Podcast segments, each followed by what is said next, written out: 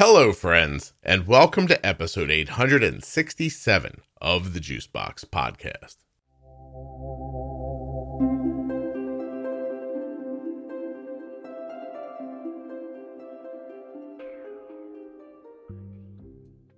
I had some good fortune recently, and I'm going to share it with you. I got to speak with Lewis. Lewis is 70 years old. He's had diabetes since he was in his 30s, and we're going to pick through his life. This is just such a great conversation. I can't begin to tell you how much I think you're going to enjoy it. While you're listening, of course, please remember that nothing you hear on the Juicebox podcast should be considered advice, medical or otherwise. Please always consult a physician before making any changes to your healthcare plan or becoming bold with insulin. If you happen to be a US resident who has type 1 diabetes or is the caregiver of someone with type 1, I would like to ask you kindly to go to t1dexchange.org forward slash juicebox. Just join the registry and complete the survey. It shouldn't take you more than 10 minutes. The questions you'll be asked are totally HIPAA compliant.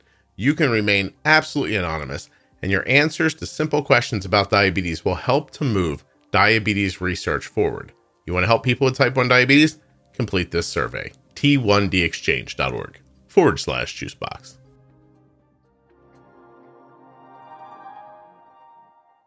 This episode of the Juicebox Podcast is sponsored by Omnipod 5. Learn more at omnipod.com forward slash juicebox. The Omnipod 5 is a tubeless automated insulin pump system that I'll tell you more about in the ads. You should check it out though. Omnipod.com forward slash juicebox. This show is sponsored today by the glucagon that my daughter carries, Gvoke HypoPen. Find out more at gvokeglucagon.com forward slash juicebox. Great. Um, that's pretty much it then. Do you have any questions before we begin? Uh, no. Uh, I just appreciate you uh, asking me to do this podcast. My uh, daughter-in-law listens to you every day. Well, oh, that's lovely. I'm, I'm, I appreciate you doing. it. You have an interesting story. I can't wait to hear it. I'll tell you what. Let's just keep going, like, and start. You can introduce yourself. You don't need to use your last name. Uh, tell me a little bit about yourself. I'll ask you a couple questions and we'll have a conversation. All right. Uh, my name is Louis Mestis. I'm a 70 year old uh, retired educator. Uh, I served in the United States Marine Corps, which I'm very proud of. And uh, I've had diabetes now for close to 38 years. Wow. 38, 48, 58, 68. You were 32 when you got it? Yes, sir. And it was type 1? Uh, actually, they uh, said it was type two. Eh, so, at your diagnosis, you were told type two. Did it turn out that you actually had type two? Um, uh, yes, I guess so. Isn't that interesting? So, w- what was your management like back then? Did they give you uh, a diet change, oral medication? Did you inject something? Uh, you know, uh, it was really really strange because i remember the doctor having the nurse came in she brought in an orange and a syringe and she kind of showed me how to do it and that was basically the extent of the training i got. Yeah. And so over the years uh, i've learned to self manage uh, i went to another doctor and he said the same thing pretty much that i would learn uh, how to take care of myself more than possibly a doctor could because i knew my own body but uh, I struggled. Uh, and I've had two brothers who have passed away. One was 42, one was 40. Uh, they both were type 1 diabetes. And again, uh, I think the most important thing I want to say is because of a lack of education, uh, my brothers uh, did not do well with diabetes. Yeah. my mother was not very knowledgeable uh, back then, uh, I actually we approached the uh, the uh, Diabetes Foundation for some assistance, uh, and I'm talking now thirty some year, thirty some years ago, mm-hmm. not now. But it seemed like they were more interested in donations than they were in assistance, and so I really wanted to send my brothers to camps so that they could learn how to manage. Sure uh, now that's really available to people. Uh, I was on uh, dialysis for a while, and thank God I was able to get a kidney transplant, and all of that was the result of uh, poor management on the diabetes. Mhm. Uh, thank God I'm doing pretty well now. Uh, I do have uh, an insulin pump, the Tandem, that I use, and it has helped immensely. Great. Lou, I want to pick through this a little bit though. So you're 32 years old. When you're diagnosed, your brothers already have diabetes? No, uh, no, No. no, they were a lot. No, they they one was probably five years old. Louis, you had a five year old brother when you were 32? Uh, well, wait a minute. Let me think about that for a minute. He, he was probably twelve, maybe. Oh, okay.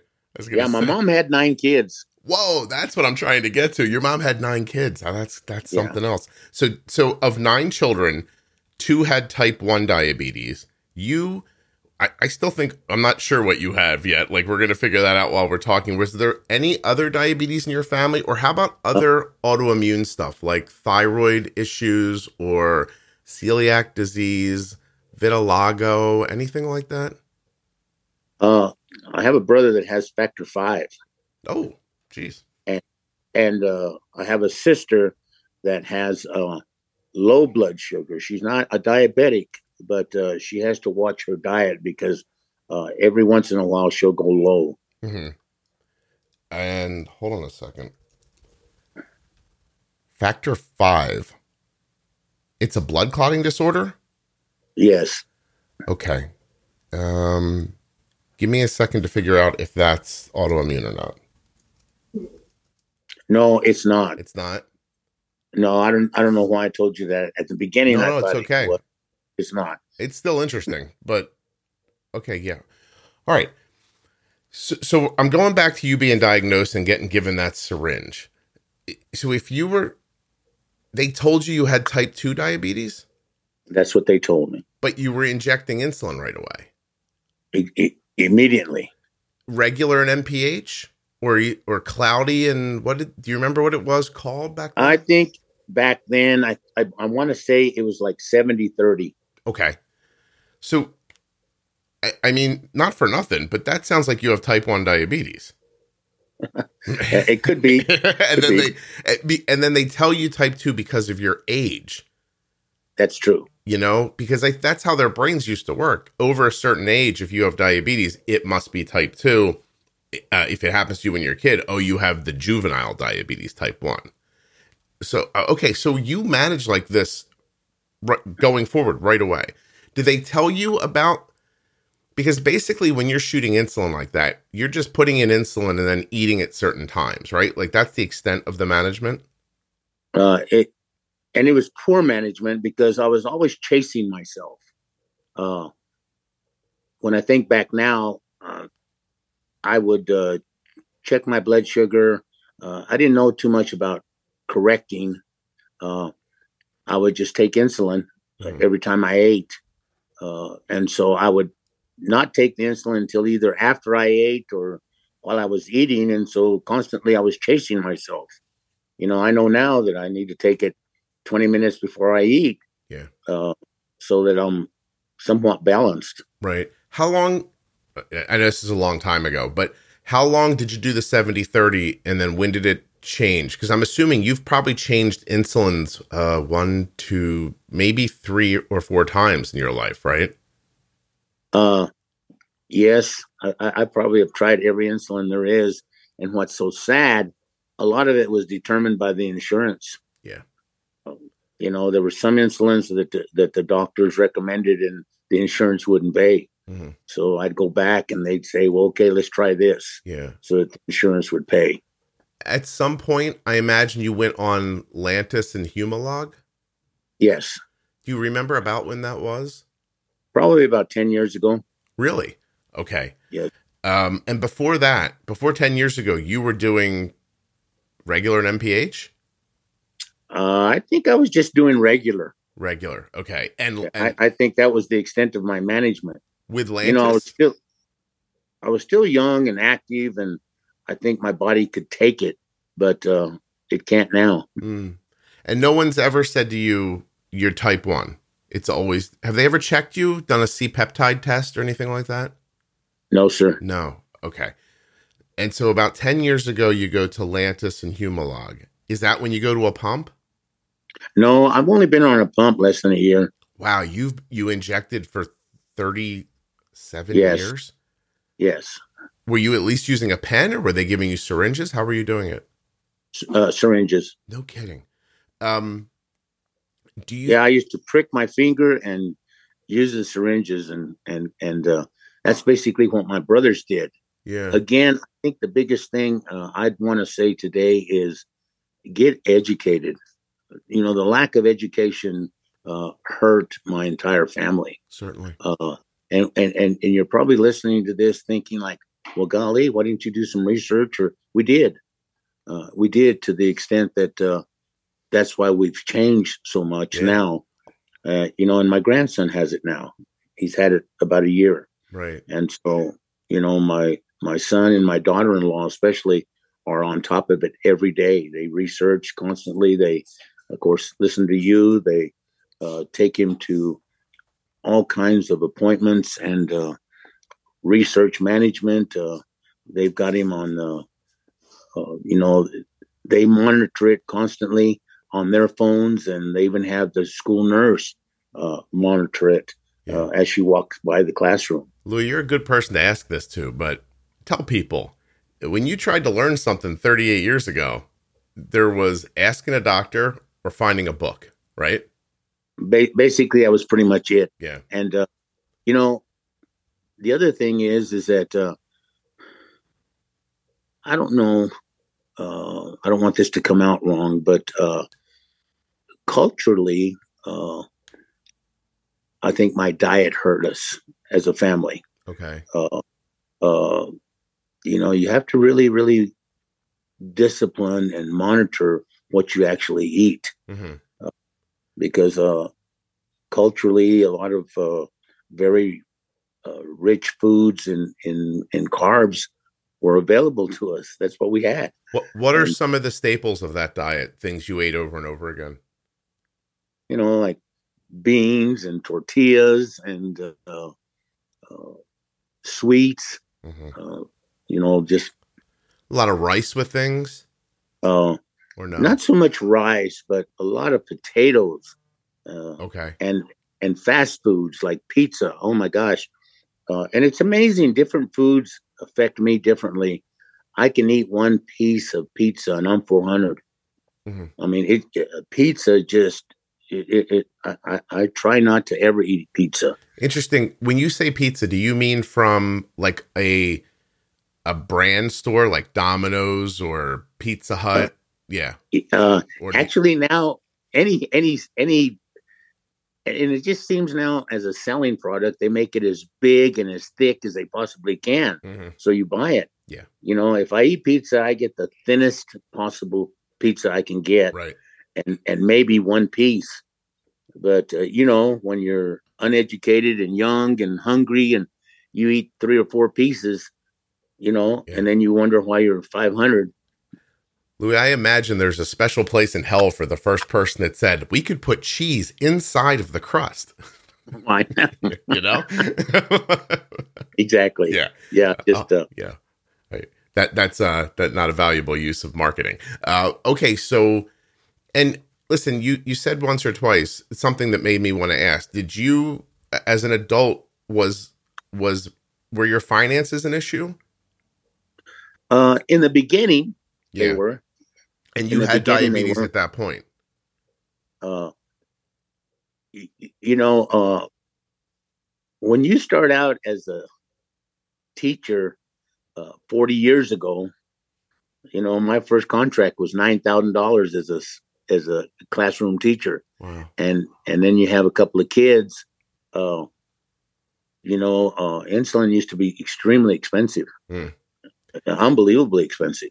Did did your Uh, diabetes shape the way you build a family? Were you thinking more children and than you ended up having or did you do about No. what you wanted to do? no no that that you know i know it has uh my other brothers and sisters Yeah. you know they they they've either had one child or uh, two at the most.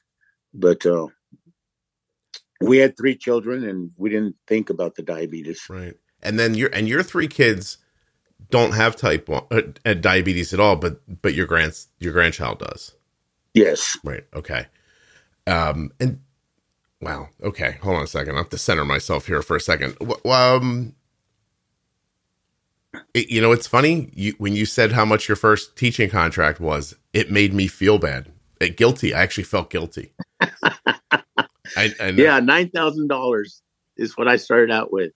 Yeah. Jeez. I mean, listen, 40 years ago, I was 11 years old, but I got my first job two years after that. I cleaned up a pet shop after school and ran the cash register, and I made uh-huh. I made three dollars an hour to do that. Golly, so. yeah.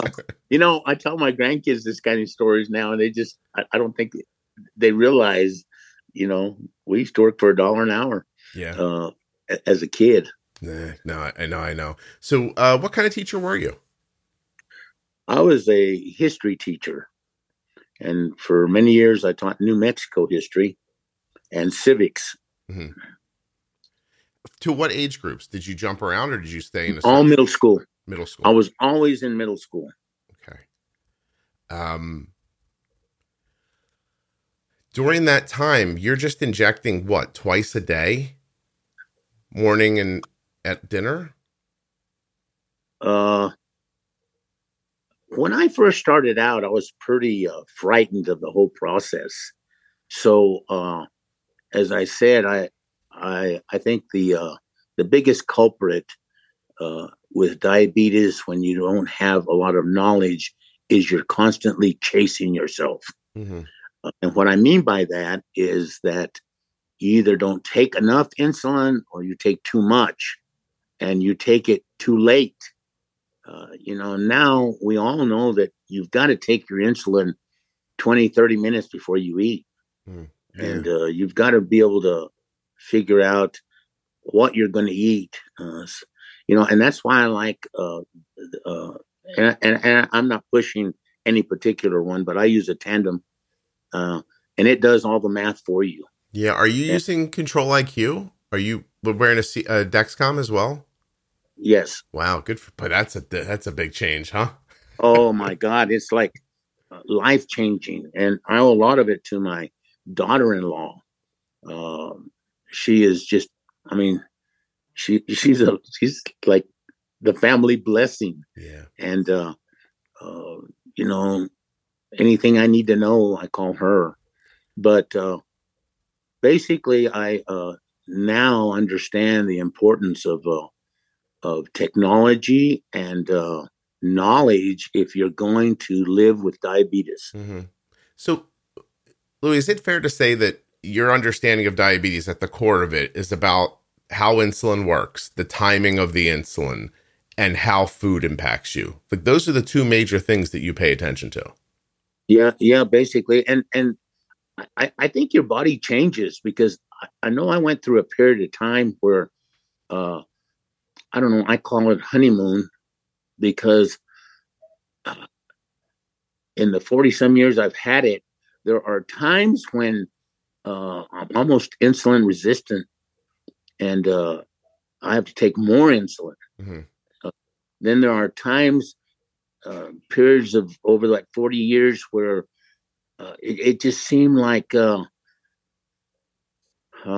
don't know, I don't want to say that I didn't have uh, diabetes at the time, but there were times when like my blood sugars ran really great. Yeah. For long periods of time, and then, uh, you know, there were nothing over these forty years for me to be walking around uh, with a 500 blood sugar level. Mm-hmm. And it's you weren't paying attention to the level that you are now. So if back then if you, I don't know, took on a home project and were very active outdoors for a week or something like that and needed less insulin, that wouldn't have occurred to you then that that might be one of the reasons why. Correct. Yeah, yeah. You weren't thinking about it that way. No. Uh, at what age do you realize that you're, you're having complications?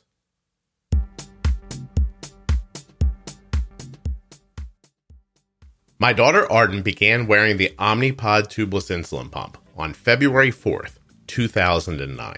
That was 5,093 days ago. Or another way to think of it, 1,697 pods ago. At that time, she was four years old.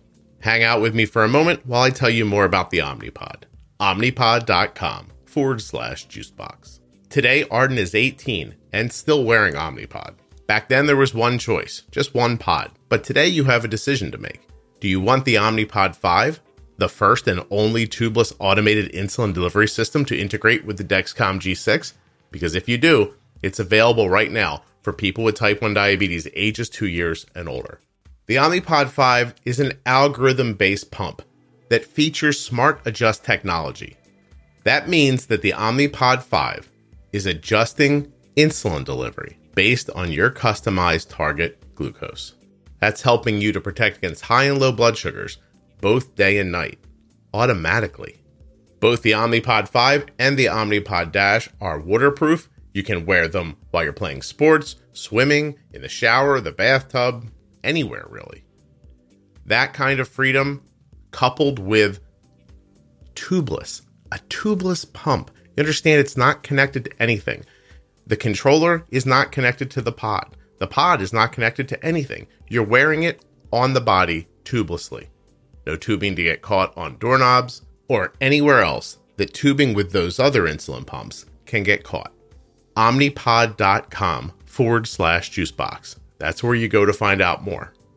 You may be eligible for a free 30 day trial of the Omnipod Dash. You should check that out too when you get to my link, omnipod.com forward slash juicebox.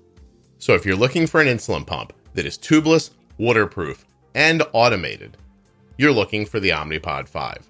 If you want to do it on your own and you're not looking for the automation, Omnipod Dash. For full safety, risk information, and free trial terms and conditions, please also visit omnipod.com forward slash juicebox. Gvoke HypoPen has no visible needle and is a premixed autoinjector of glucagon for treatment of very low blood sugar in adults and kids with diabetes ages 2 and above. Find out more. Go to gvokeglucagon.com forward slash juicebox. Gvoke shouldn't be used in patients with insulinoma or pheochromocytoma. Visit gvokeglucagon.com slash risk. There are links in the show notes of the podcast player you're listening in now and links at juiceboxpodcast.com to all of the sponsors.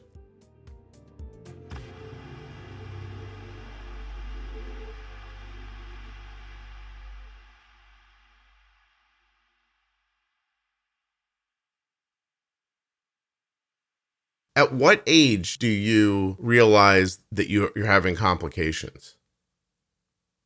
Uh, probably, to, you know, after my brother's passed, which has been about 10 to 12 years, uh, I knew I was really in trouble because I knew where I was headed. And that's about the time uh, my doctor told me, You have got to get on dialysis. Wow. And uh, of course, I fought it. And, uh, you know, one day he just said, Look, you're lucky you live in America. Uh, if you lived in my country, I'd be telling you to get ready to die. Hmm.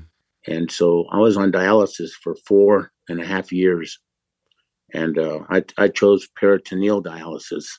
Mm-hmm. So uh, I uh, had a tube in my stomach and I uh, hooked up to a machine every night and uh, these three bags of uh, solution would go into my um, belly, and through osmosis, I, uh, you know, cleared the impurities from my body, and got up at the morning. Got up in the morning, and uh, there was another bag full of this bad solution, and I'd empty it, and uh, I'd go on to work. I did peritoneal dialysis for four and a half years, and during that time, I was a school principal. So, uh, um, you know, you do what you have to do if you want to live. Yeah, I have a couple of questions around that story. So, my first one is, what do you mean you resisted it when the doctor said you need dialysis? I didn't want to go on it. You know, I just said, well, let's just see where this goes. Ah, where'd you think it was going to go? you know, along with depression, uh, along with diabetes, sometimes you, you have some really uh, serious mood swings. I'm not talking about uh, to the extent of depression, uh, and maybe so, but uh, you diabetes creates some real serious mood swings. It does. Uh, by the grace of God, I have the most wonderful wife, uh, and luckily she is a nurse. And again, I'm blessed because a lot of her background is diabetic care. Mm-hmm. And so, you know, she's aware of many of the things that is are happening to me. Uh, so, uh, people with diabetes need to surround themselves with uh, either a support group or people that are very knowledgeable. Can you tell me some of the ways that your wife's been helpful to you? Well, just just her vast knowledge. Uh, you know, she constantly monitors me. Uh, she's such you know an assistance like you know uh before i got on the on on on the uh tandem uh you know she was constantly like have you checked your blood sugar you know what are you going to eat uh you, you, better think about whether you want to eat that or not mm-hmm. uh you know uh, it wasn't nagging it was helping yeah no making up where you I don't know. Would you say that you were ignoring it or just? Not- yeah, you have a tendency to ignore it. Yeah, you, you, you just have a tendency. It's just just uh, you know, you know it's bad, and you still. Uh, is it that you don't want to have diabetes and you get a moment where you just want to not think about it? Uh, I've gone through that. Yeah. Yeah. You know, I tell people I'm as close to being an alcoholic as an alcoholic because you know I know certain foods are killing me and I still eat it. Mm.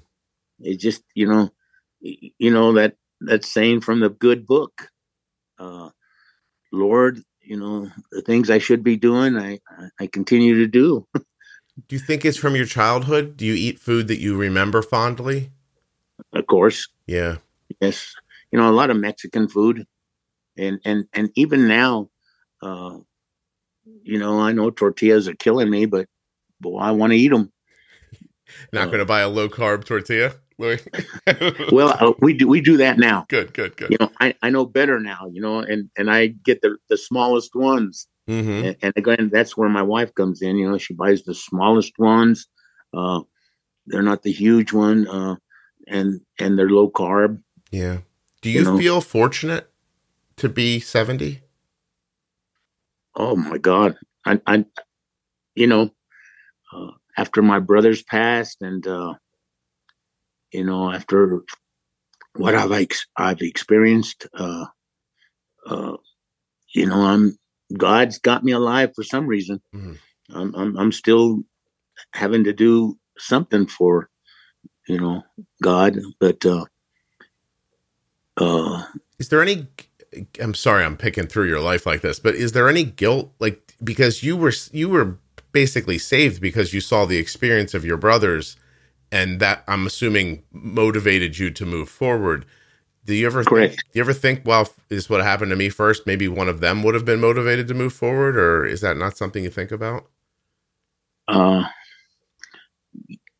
I regret every day that that uh, we didn't seek out uh, help for them. Yeah, uh, it it, uh, it breaks my heart when I think about them that uh, we weren't uh, knowledgeable enough to help them. Mm-hmm. Uh, that we didn't reach out for help. Do you think you knew you needed it? No. No, you, you were doing that, what you were told, right? You know, it's just that stubbornness of you know, I'm in charge and I'm, uh, you know, I'm not saying anything about being, uh,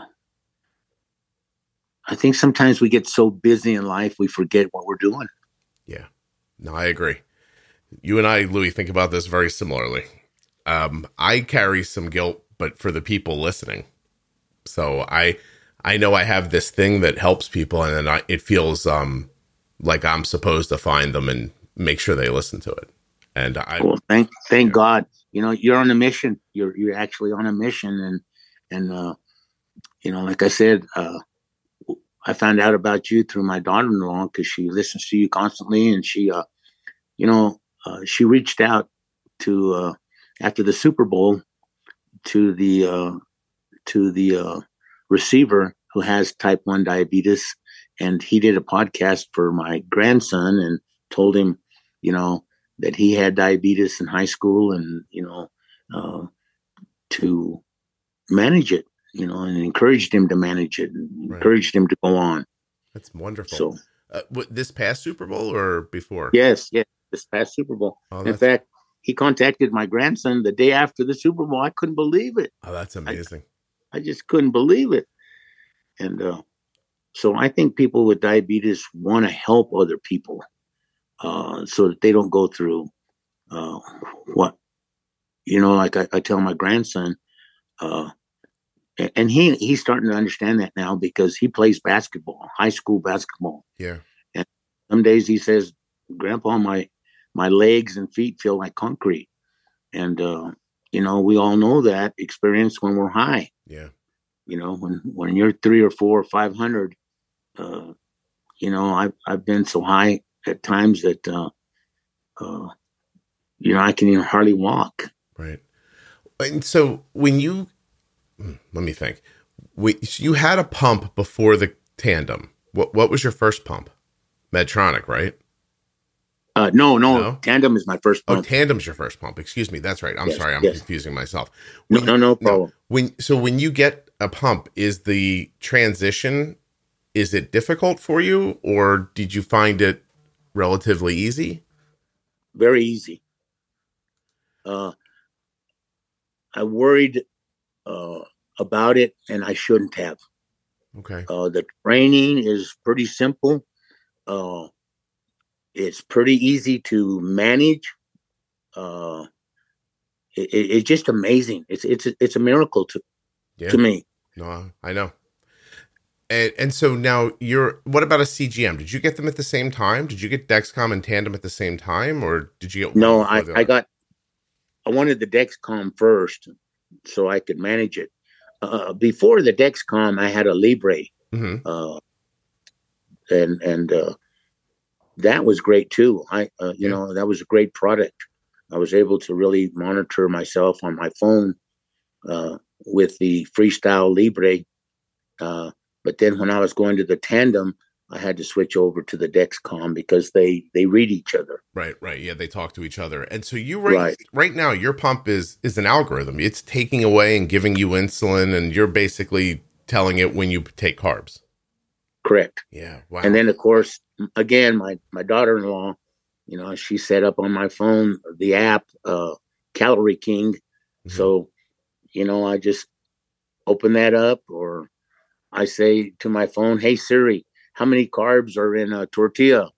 And uh, you know, uh, I get the information that way. And again, so right now in this day and age, there's so much technology around you that uh, you could actually really help yourself. Yeah. It's it's and it's better, right? To to do the work, put in the effort. You're going to put effort in somewhere is what I always tell people, right? Like might as well put it in up front and avoid cuz the back end effort's always it's always cleaning up a dumpster fire or a health issue or something like that. You might as well Correct. yeah, do it first and save yourself the trouble. Correct. Yeah, you're going to do it somewhere. So well, it's you know I'm pretty hard headed, and so it took me a lot of years to finally get to where I'm at. uh, again, I'm grateful for my life. I am shocked that I'm still alive after. Uh, now I've only had I've only had to call an ambulance one time in the 40 years that I've had it. Uh, but uh, for a low that, blood sugar. Yeah, low blood sugar. Well, was, in fairness, was your blood sugar mostly high? Uh, yes. Yeah. Yeah. A lot of most of my life I've been high. Mm-hmm. I mean, not literally, but I mean, blood sugar wise. Louis, is there anything else you want to talk about today? um, you smoking a little weed? Uh, no, not at all. but but uh, but uh, you know, when I'm talking high, I'm not talking two hundreds. I'm talking yeah, five hundred. Right. Well, you have the mixture of not really understanding how to manage on top of difficult foods. Correct. Yeah, and that's going to drive you up like that. Um, Correct. So, was there? How long were you on the CGM before the pump? Uh,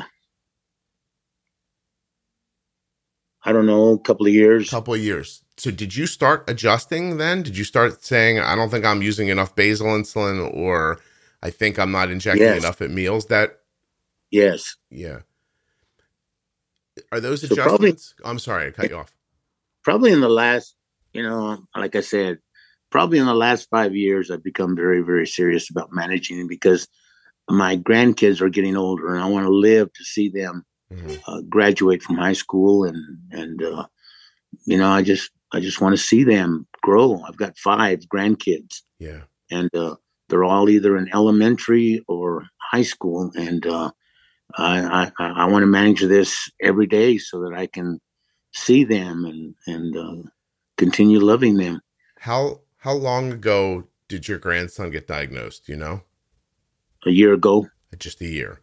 So, so five years ago. See, I, I'm going to tell you something because I've spoken to. I don't know. You're up to about a thousand. I'm up to about a thousand people having this a conversation with, right? And most people, as adults, make a health change for the love of something else for a spouse or a child or a way of life or you'd be surprised how few people say i wanted to take better care of myself like it's it's very interesting that, that people have such a hard time doing something for themselves but when it's for someone else to see your grandchildren or, or something like that then it's not hard at all for some reason you're absolutely right. Yeah. You know, I I I, I want to live every day now.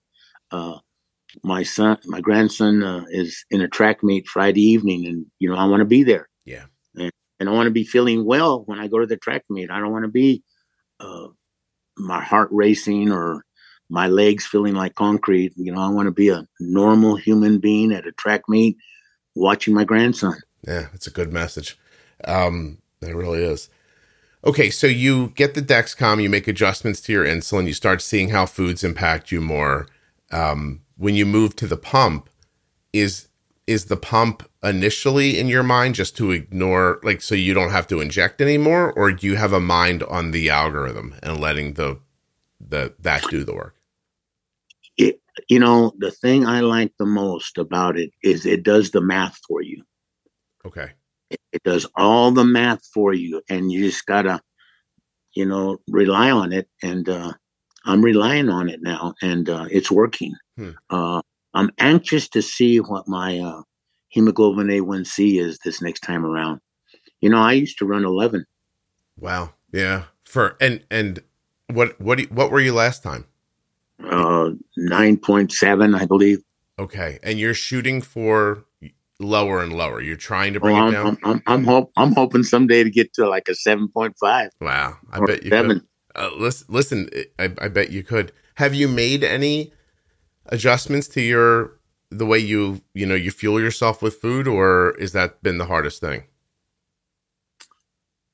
yeah, I've had to make adjustments. Uh, uh, I don't eat as much. Uh, I certainly monitor what I eat now, Mhm. and uh, I stay away from certain foods. Yeah, but You so know, I, I, I just, uh, well, I just have a hard time with pastas and pizza, and it, it just, like I said, I can eat one or two pieces of a large pizza, and I'm 450. for hours, right? Yeah. Yeah. And do you think when you see a big number like that, do you think to put in more insulin, or do you let it ride out? Uh, no, I put in more insulin, and, Yeah. and like I said, that's why uh, I don't do that anymore Mhm. because that's when I was chasing myself. Yeah. What I call chasing myself. hmm Uh, I was always chasing myself. I was never ahead of the race. I think that one of the things that gets lost when people aren't given good education and don't understand how insulin works is that uh, I think it can feel like that what you're doing right now is for right now, but it's not, right? Insulin now is for later. Correct. And, yeah. And it's uh I've talked about it a number of different ways on here, but sometimes it's like a confusing, like a time travel movie. Like you don't know exactly where you are. There's something happened in this timeline, there's something happened in this timeline. But when you start realizing that that's true, that the insulin is living on its own timeline and the impact of the food is living on its own, and you need to artificially manipulate it so that they're doing their things at the same time. And that's all that pre-bolusing is. It's giving the insulin a chance to get working so that when the food hits you, they're both there. It's a fair fight at that point. Correct. Yeah, Correct. Yeah. I like the way you put that. Yes. Thank you. You you and you but you figured that out on your own as well. Uh, after 40 damn years. Louis like, I didn't give up and I figured it out. It took 40 years. um, do you listen to the podcast or you let your uh, your daughter-in-law tell you stuff from it? Want to start listening to it, I guarantee you. I have a series um, called Diabetes Pro Tip. I bet you might enjoy. Uh, where we just it's it's very management based, but we also have a ton of conversations with people uh, all ages like you just telling stories about about the things they've done because I think that is also valuable for people. Oftentimes, I don't believe that people learn by being read, you know, read a bullet list of information. Do this and this and this. I think you correct, correct. You hear somebody else say it and think, "Huh? I mean, that makes a lot of sense to me." You, you, you know, like I, I can try, I can see how that fits into my life. I'm going to take a look at that. Um, I want to bounce back a little bit though. Uh, you're on dialysis for those four years or so. Did you ever think you were getting a kidney? I prayed for one and I didn't ever think I was going to get one. And by the grace of God, six years ago on Easter Sunday, I get a call from Albuquerque, New Mexico, and they said, uh, actually, I got called three times. Uh, the first time, uh, by the time I got to Albuquerque from Roswell, which is three hours, uh, they found out that the uh, individual had had hepatitis, so I lost that kidney. Mm-hmm. The second time, uh, the doctor that was farming the uh, kidney had cut the ureter too short, so I didn't get that kidney. Hmm. But on the third time, uh, I got there, and uh, you know, thank God, uh, everything went well, and uh, I had the kidney transplant, and you know, I was very grateful for the family that gave their mother's kidney to me. Wow, that's wonderful. Yeah, that's really that's a a, a selfless thing to do. Um, and I I, I want to take a moment to tell everybody to please be a donor. Please be a donor. Yeah.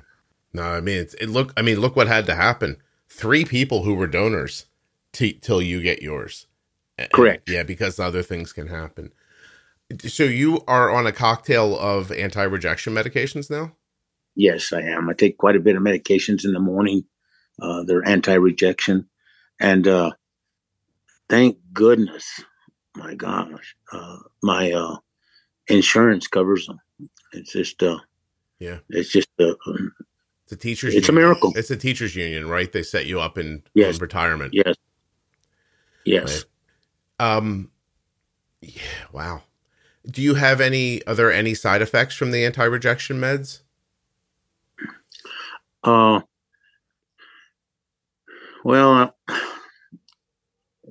little bit of weight gain from the um, some of the medication that I take, mm-hmm.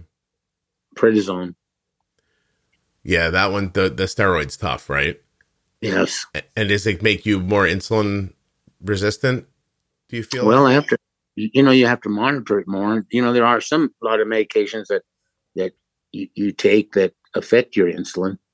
Uh, so being conscious and aware of that. Mm-hmm. Do, do, you feel? I'm going to tell you a silly story. So, um, I've I got.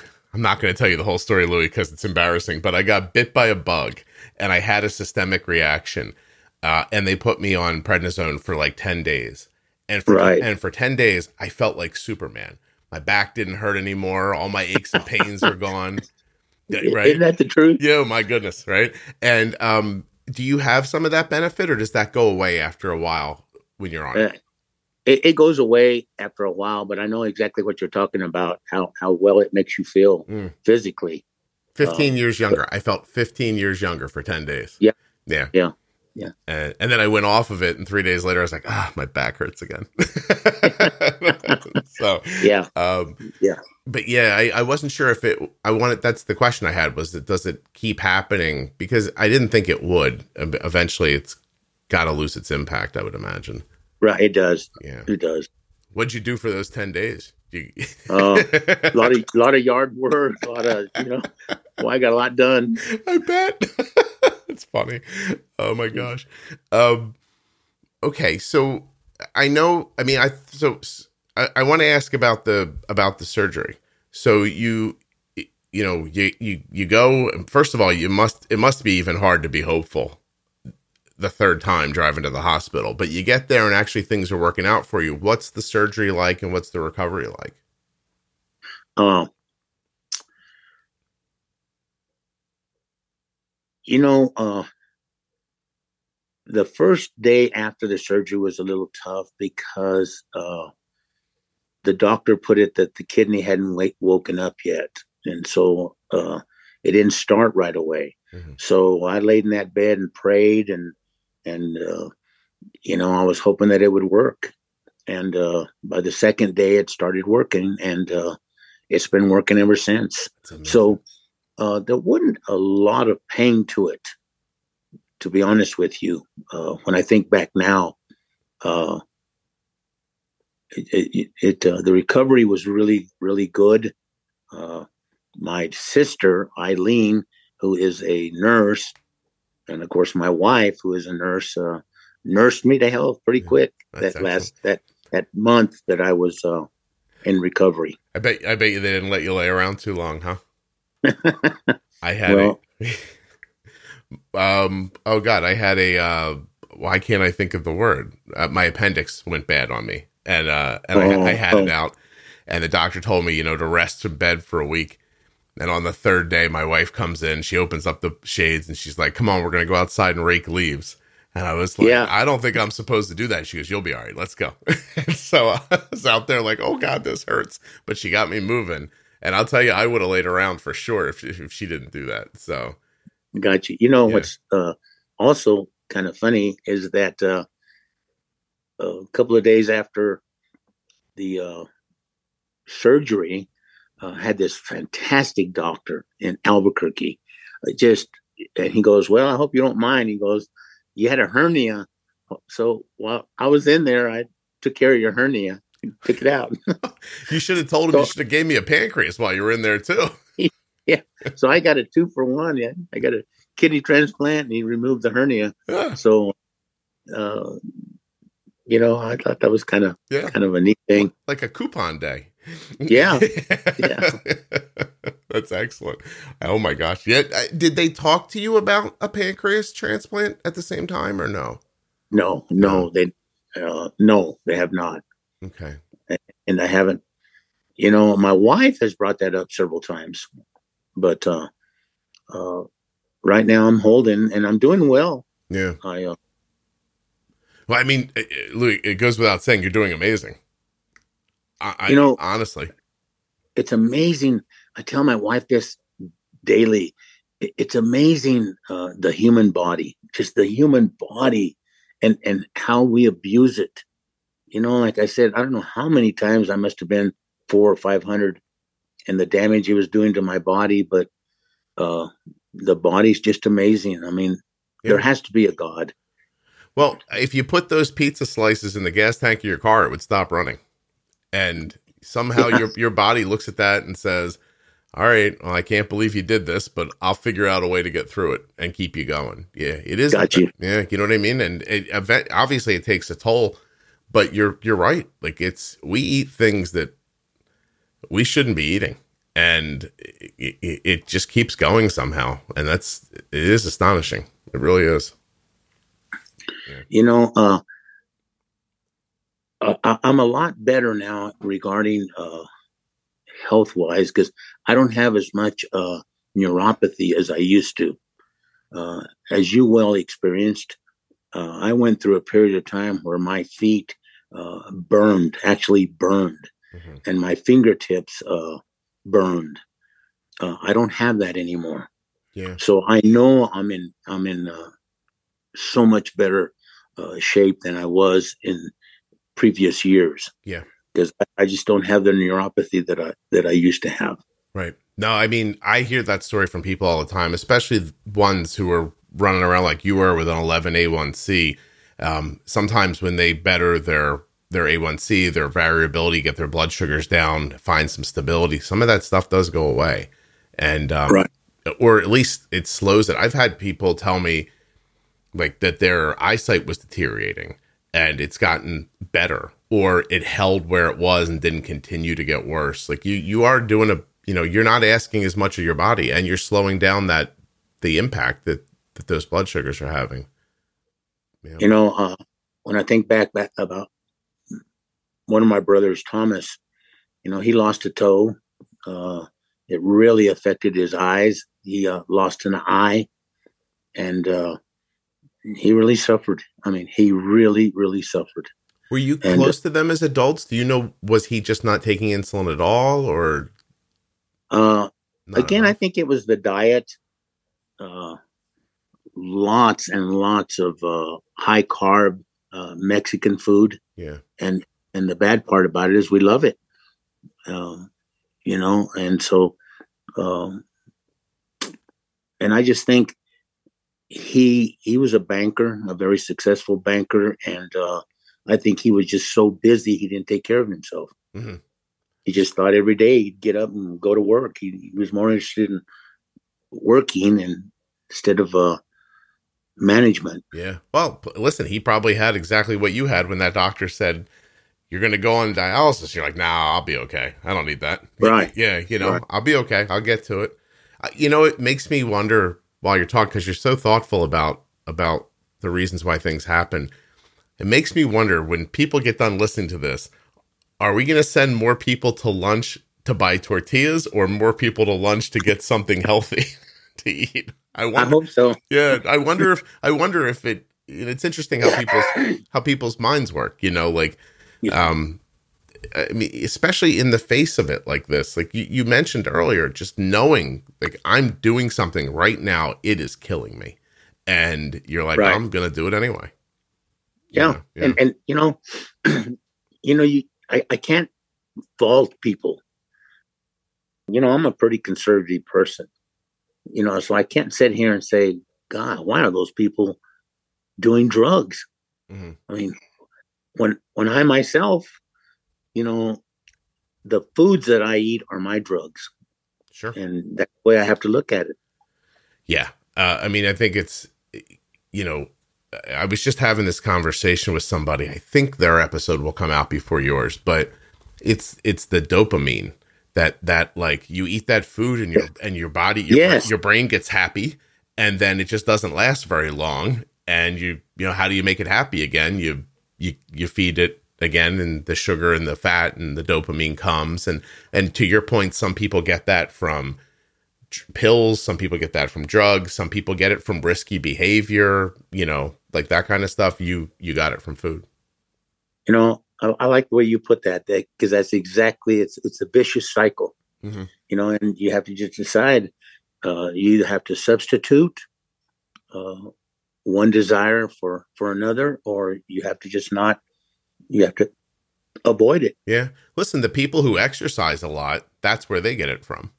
They get right, that they right. get like an endorphin rush from exercise and they they they make it so that being healthy is a value to them. So that's the thing they drive happiness. They derive happiness from. Like they want to be healthy. So when they are healthy or fit or working out, they're happy about that. You're happy because you were eating foods that you remembered from your from your childhood and probably built pictures in your mind of nine kids sitting around and big meals and fun and stuff like that.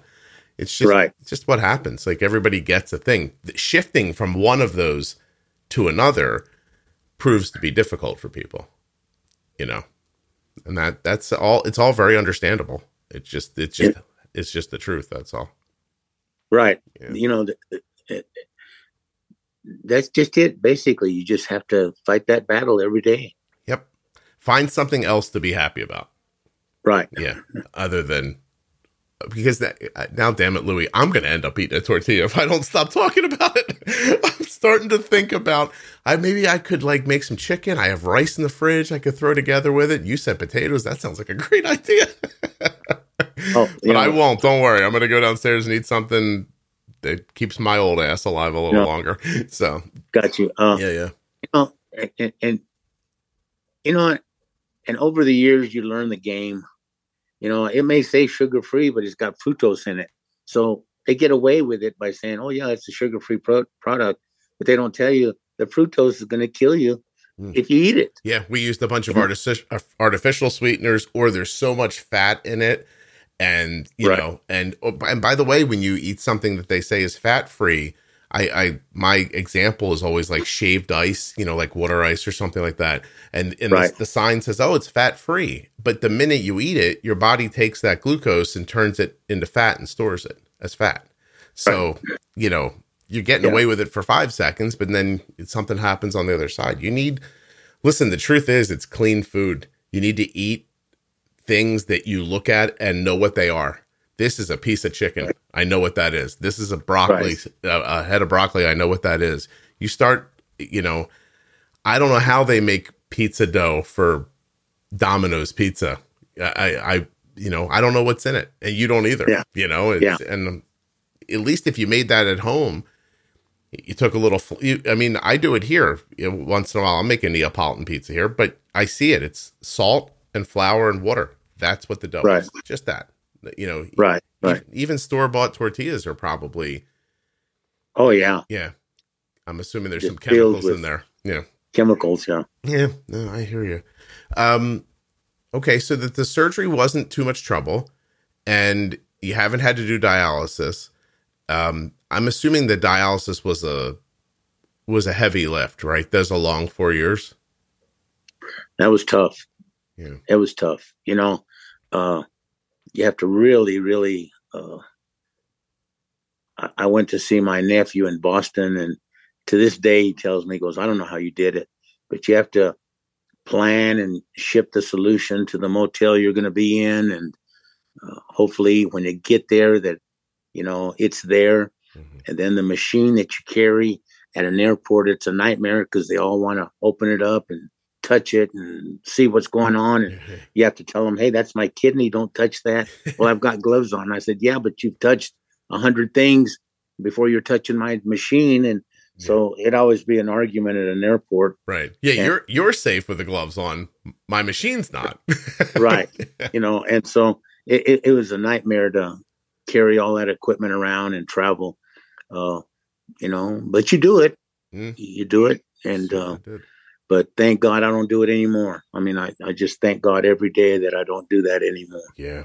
No, I, I it's a a mindset to get you through something like that. But when you don't see a, a, a for certain end date to it, it's not like somebody said to you, "Hey, you got to go on dialysis," but don't worry, 17 months from now there'll be a kidney here. You were just Right. one day at a time hoping somebody and and even is that not strange hoping that someone passes away so that you can get a kidney? I know. Isn't that, isn't that sad? Yeah. Just, uh, you know, and I know people now that have been waiting for years for a kidney, you know, and they're still on dialysis. Uh, How did you I- I- get how I did you thought get that the- I thought the peritoneal dialysis was a lot uh, uh, easier than going to the. I used to call it the chamber. Mhm. Uh, my brothers uh, did dialysis, uh, both of them. Uh, one brother was a teacher also, and he would go at five in the morning, Monday, Wednesday, and Friday. And uh, he'd go at five in the morning, and uh, he'd be there for three or four hours. And his planning period was first period, so his principal worked with him. And I don't know how he did it because, uh, you know, sometimes it's pretty exhausting Yeah. when you're on dialysis. Uh, the thing that really affected me when I was on dialysis were the cramps. Uh, I, I used to have unbelievable cramps. Uh, I've never had one since. Uh, but when I was on dialysis, the cramps alone would just. Uh, I had one so bad I just cried one time. I just couldn't take the pain anymore. Yeah, debilitating. Did the kids know? Did the the people you worked with know? Uh, some of them did. I have to tell you a quick story. Uh, we used to have a back to school dance every year, and uh, I had hired two new teachers, two young ladies, and uh, one of the ladies says, "We're still having the school back to school dance," and I said, "Yeah, we are." I said, "But uh, I'll, I'll, be here," I said, until nine o'clock, and then I've got to go hook up. And uh, I happened to look over at those two young teachers, and they're looking at each other like, "What's he talking about?" You know. I got to go hook up. the other teachers knew what I was talking about. Yeah. So they one of the teachers turned over to, you know, uh, turned to them and said, "He's on dialysis. He's got to hook up to a machine." And that was kind of a big laugh. The, well, they thought you had a lady waiting. That's why. I guess so. well, you do. You got your wife at home. but, uh, but, uh, you know, and I admired, uh, you know, people that are on peritoneal. Uh, I knew a coach that uh, he'd be on the school bus with the kids and he'd be doing peritoneal dialysis. He'd have the bag up on a tied it to a pole and he'd be hooked up on a way to a game doing wow. dialysis. you know, so if you want to live, you know, you, you do it. Yeah. Uh, but uh, it's not a good way to live like that. so that's why we go back to management. You know, I, I, you know, I, I don't want to irritate my grandson, but a lot of times I tell him, I said, "Izzy," uh, and I don't want to scare him. But I said, you don't want to end up like this, you know. So take care of yourself. Take it serious. Right. No. Yeah. I, I was going to try to get back to that thought, but you did it very well. I, and I actually think that's a good place to stop because I, I, I think I'd like that to be what people remember after listening to you. you. You have a great story and your outlook is amazing. And the way you made it through and had to figure out so many things for yourself as time went on, it's, it's very, um, it's laudable that you figured it out. I, I hope you know that it's not, you know, that it's not something everybody would have gotten done. Like you, you really did fight through something, you know? Well, uh, but we by the want, grace of God. yeah, but we don't want people needing to fight through it. So Right. Yeah. Exactly. Yeah. You don't want to get exactly. to this point. Like, let's say it would be nice to know you're this tough, but let's not have to prove it to anybody. You know. Yeah. would have been would have been better to to use that time and effort on something else. But that that image of you, um, shipping the solution to a motel so you could go visit somebody, that was really powerful. Like when you told when you were talking about that, I thought, my gosh, I never thought about that. You know. Yeah. That's really something. Uh, wow. Is there anything I didn't ask you, Louis, that you think I should have? Uh, no, I think we covered uh, almost everything. I told my life story here. Yeah, that was wonderful. I can't wait for people I, to hear it. I hope it helps somebody, and uh, certainly anybody that ever wants to call me or talk to me, you can give them, uh, you know, that information, and I'll talk to anybody about diabetes because uh, uh, and that may be why I'm still alive. God wants me to uh, to help people. Well, I have a a Facebook group. I'm assuming your daughter-in-law knows about that is um it's got like 35,000 people in it. So when I put your episode up, I'll make a post in there as well. And if people want to ask you questions, they can ask right there. Sure. Yeah, I would. I'd be. That would be great. I'd be happy to do that. Okay. Uh, wow. Well, I appreciate you doing this with me. Thank you very much. Well, I really enjoyed it, and uh, uh, I admire what you're doing. I mean, oh. I just honestly admire what you're doing because uh, as I started this podcast, uh, I told you we lacked knowledge in our family, and that's what you're doing. You're providing knowledge uh, for people like uh, my family to better manage well, it's my diabetes. I appreciate you saying that. It's my pleasure. I um, it, you know, in full transparency, I started figuring these things out for my daughter, and um, I started to write online about it years ago because I was trying to drive money to research, and then I noticed one day that the way I talked about insulin, people seemed to resonate with it, and it was working for my daughter. And I thought, I bet you could work for other people too this way. And so we just kept sharing it, and it kept growing. And and um, I, can't tell you how I got a note from a lady last night about her child's diagnosis day and how they found the podcast in the hospital that night and then had shared what happened to them going forward and how well they were doing and it caught me at the end of the day i was reading it in bed and I, my wife's like, "What's going on?" And she goes, "Oh, are you going to cry?" And I said, "I think so." you know, because it's yeah, just, yeah, I was just so happy for that little girl and her family, and um, right. and and there's a that part where you can't believe that something you did or said found a stranger and helped them. You know, I mean, think about it. You're you're being helped because, I mean, for a number of different reasons, but specific to the podcast, you're you know, your son and his wife have a child with type 1 and they start learning about it for him and then turn to you and say, "Hey, you know, we're learning about a lot of these things. I think that might help you as well." And, it did. It did. You know, like I said, my my my daughter-in-law, for many reasons, is a is a saint to our family. Mm. You know what I wanted to ask you that I didn't. How's your heart? Good. And that's crazy, right? The the kidneys went, but you're sharp as a tack, and your heart is okay and it's interesting right that it didn't you know uh, i've been very very fortunate yeah uh, i remember a doctor telling me because i had to take a complete complete physical everything uh, before the transplant and uh, i remember the doctor told me he said uh, boy you got a heart like a horse hmm. good for you that's amazing yeah. it just hit me now because I, I mean, Lou, you don't know this, but my um, uh, my my best friend growing up, and I'm old now too. I'm 51. But but growing up when I was 18, my best friend got type one diabetes. He's no longer with us. Um, oh he, gosh, he was on dialysis at the end of his life and had a massive heart attack a number of years into it. And that's what made me like. I thought that was so interesting that your kidneys had had had the issue, but the rest of you seems okay. It's really yeah, you know, yeah. I'm, I'm fortunate in that aspect. Yeah. I mean, and just talking to you, I know this sucks to hear because when you're, you don't think, nobody thinks themselves as their age, but I mean, you're 70 and you and I are talking.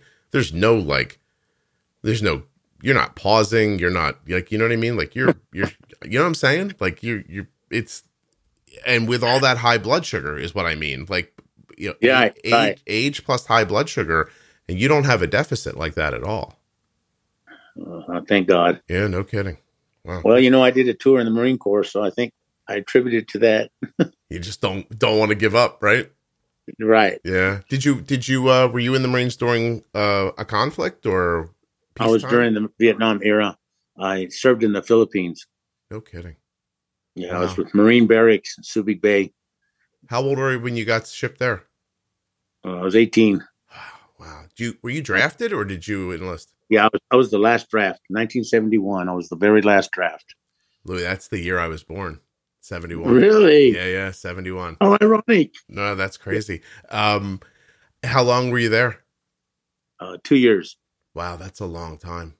Yeah. Did you know your and, wife? And it was, it, it was a great tour. Uh, I was there with a detachment in March of 73. Uh, I got to go with a detachment uh, where the uh, prisoners of war from Vietnam flew into Clark Air Force Base in the Philippines. Hmm. And so uh, I was there, and uh, McCain was the third one off the plane. Uh, Alvarez was the very first one off the plane. Uh, it was it was quite a sight. It was just quite a sight when the POWs POWs landed in Clark Air Force Base in the Philippines. Louis, you were there when John McCain was returned? Yes. No kidding. Oh, that's astonishing. Yeah. He was beat yeah. up, huh? Bad. Uh, you know, I wasn't as close to the plane as I wanted to be because I was part of this group mm-hmm. of Marines, but uh, uh, it was quite a day, quite a day for me. Did feel um, did did their return feel like the return of hope, like the end of something, the beginning of something new? How how would you describe why it was such a big day? Uh, just proud that they had survived. Hmm. Just, just proud that an American uh, survived that that torture and that uh, imprisonment. Uh, you know, so it was just, uh, I think, the pride of every serviceman. It, did, it, did it leave you with the feeling that anything was possible? You could do anything? Oh, yeah. If they could survive that, my gosh, you know, you could do anything. It, it makes me, it makes me wonder, uh, how much of you being there that day has to do with how hard you're fighting with the diabetes and everything. You know what I mean? Golly, can you imagine what they went through? No. Just, you know, just, uh, anyway. Yeah, no, it's hard to talk about it. And even harder when you think back to the, um, the moment when they tried to let him go and he said no, right? Right. Yeah. Yeah. He stayed. Yeah. They, so, what's the story there? They found out his father was a high ranking official, so they offered to let him go and he stayed behind with the men he was serving with instead. Is that, Um, is that right? you know, I, I- believe so. I don't know all the details involved with him with him uh, being released, but uh, the important thing is is he chose to stay Yeah. and continue. No, it's absolutely. Uh, I mean, I, again, I don't know. It takes a, quite a person to make a decision like that.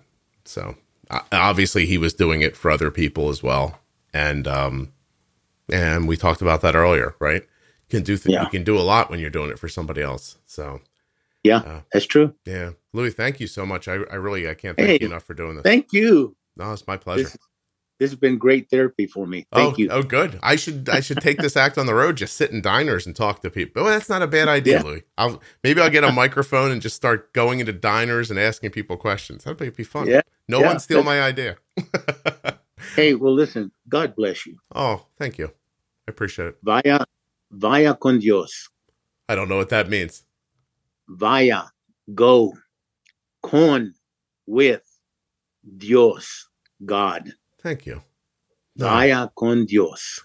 I, I really I appreciate the I appreciate the good thoughts. I really do. I um I I I'm happy to be making this podcast. I'm going to keep doing it. So don't worry about that. I uh, I have Well, I'm going to be listening to you. I appreciate it, Louis. Hold on one second for me, okay? All right. All right. Everyone calls him Big Lou, and I want to thank him very much for coming on the show and sharing such a fantastic story. A huge thank you to one of today's sponsors, Gvoke Glucagon. Find out more about Gvoke HypoPen at gvokeglucagon.com forward slash juicebox. You spell that G V O K E G L U C A G O N dot com forward slash juicebox. I also want to thank Omnipod, makers of the Omnipod 5 and Omnipod Dash. Omnipod.com forward slash juicebox. When you click on my links, you're supporting the show, keeping it free and plentiful. Thank you very much. I hope you enjoyed the show today. I'll be back very soon with another episode of the Juicebox Podcast.